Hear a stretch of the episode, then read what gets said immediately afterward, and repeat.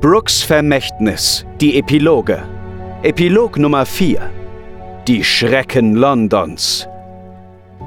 Es herrscht reges Treiben an Bord der Antigua, denn die Besatzung bereitet sich darauf vor, wieder aufzubrechen. Nach ihrer Expedition in die eiskalten Gefilde der Antarktis freuen sich alle wieder darauf, in Gebiete mit normalen Temperaturen aufzubrechen. Aber es gibt eben auch viele Dinge, die gewartet werden müssen, um böse Überraschungen zu vermeiden. Mitten im Tummeln des Decks sucht der Schiffsjunge Belfons nach der Kapitänin mit einem Brief in der Hand. Amber, äh, gerade ist ein Seepferdchen mit einem Brief für dich gekommen. Hier, scheint von Adelia zu sein. Oh, danke, Belfons. Mal her. Liebe Amber, dein letzter Brief an mich ist schon so lange her. Ich hoffe, dir geht es gut. Das letzte Update, das ich bekommen hatte, war von Werner. Er hatte mir geschrieben, dass er die Antigua mit Waltran vollgeschmiert hat. hat, damit sie wintertauglich wird. Also, ich weiß ja nicht. In dem Betäubungsmittel, das er mir geschickt hat, ist ja auch ähm, Eisbärkot enthalten. Er hat auch irgendwie schon mal unekligere Dinge für seine Erfindungen benutzt. naja, also ich schreibe dir heute jedenfalls aus einem ganz bestimmten Grund.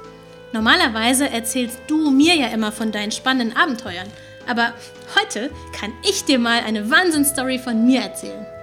Ich weiß nicht, ob ihr es auf der Antigua mitbekommen habt, aber in London läuft seit gut drei Jahren ein Irrer durch die Stadt und schlitzt Frauen kaltblütig die Kehlen auf. Er geht dabei vor allem auf Damen aus dem horizontalen Gewerbe. Ja, und man kann jetzt von dieser Profession halten, was man möchte, aber das ist ja noch lange kein Grund, gleich alle abzumurksen. Da ist ein absolut Wahnsinniger am Werk. Mein Vater und die Londoner Polizei hatten echt große Probleme, dem Mörder auf die Spur zu kommen. Er war ihnen einfach immer einen Schritt voraus. Kannst du dir das vorstellen? Also ich konnte mir das jedenfalls nicht mehr lange mit ansehen und habe meinem Dad daher angeboten, ihn bei dem Fall zu unterstützen. Und neben mir ist der Polizei auch noch eine weitere Organisation zu Hilfe geeilt.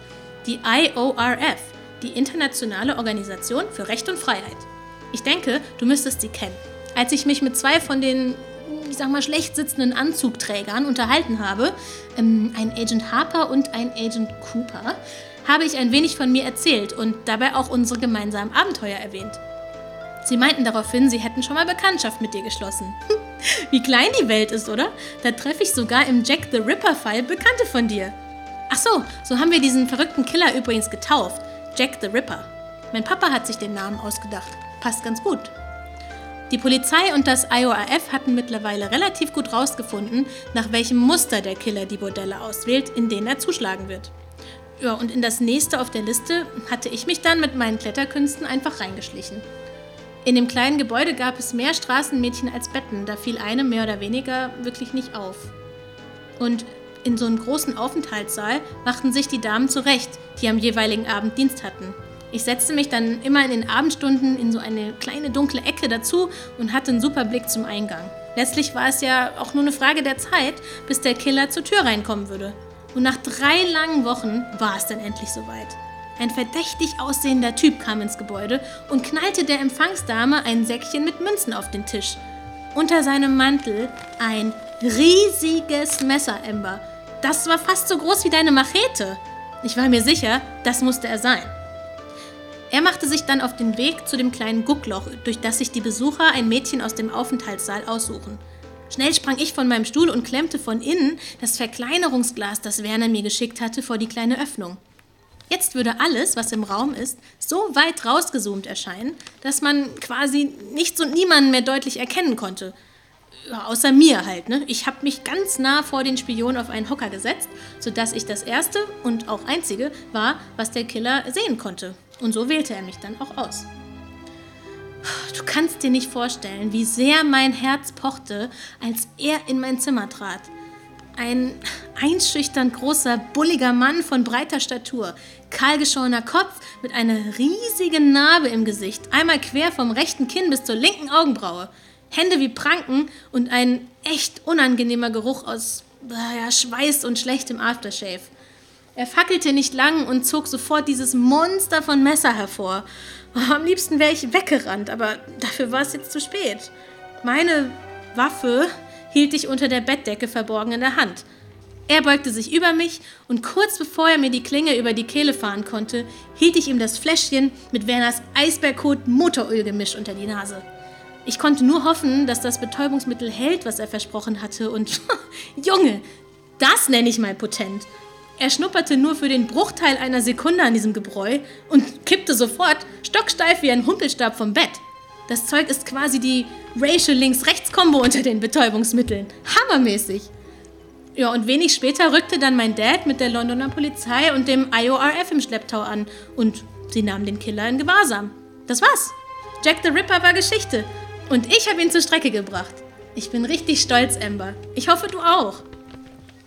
So, ich muss jetzt zurück an die Arbeit. Es scheint, als hätte ich schon den nächsten Fall auf dem Tisch.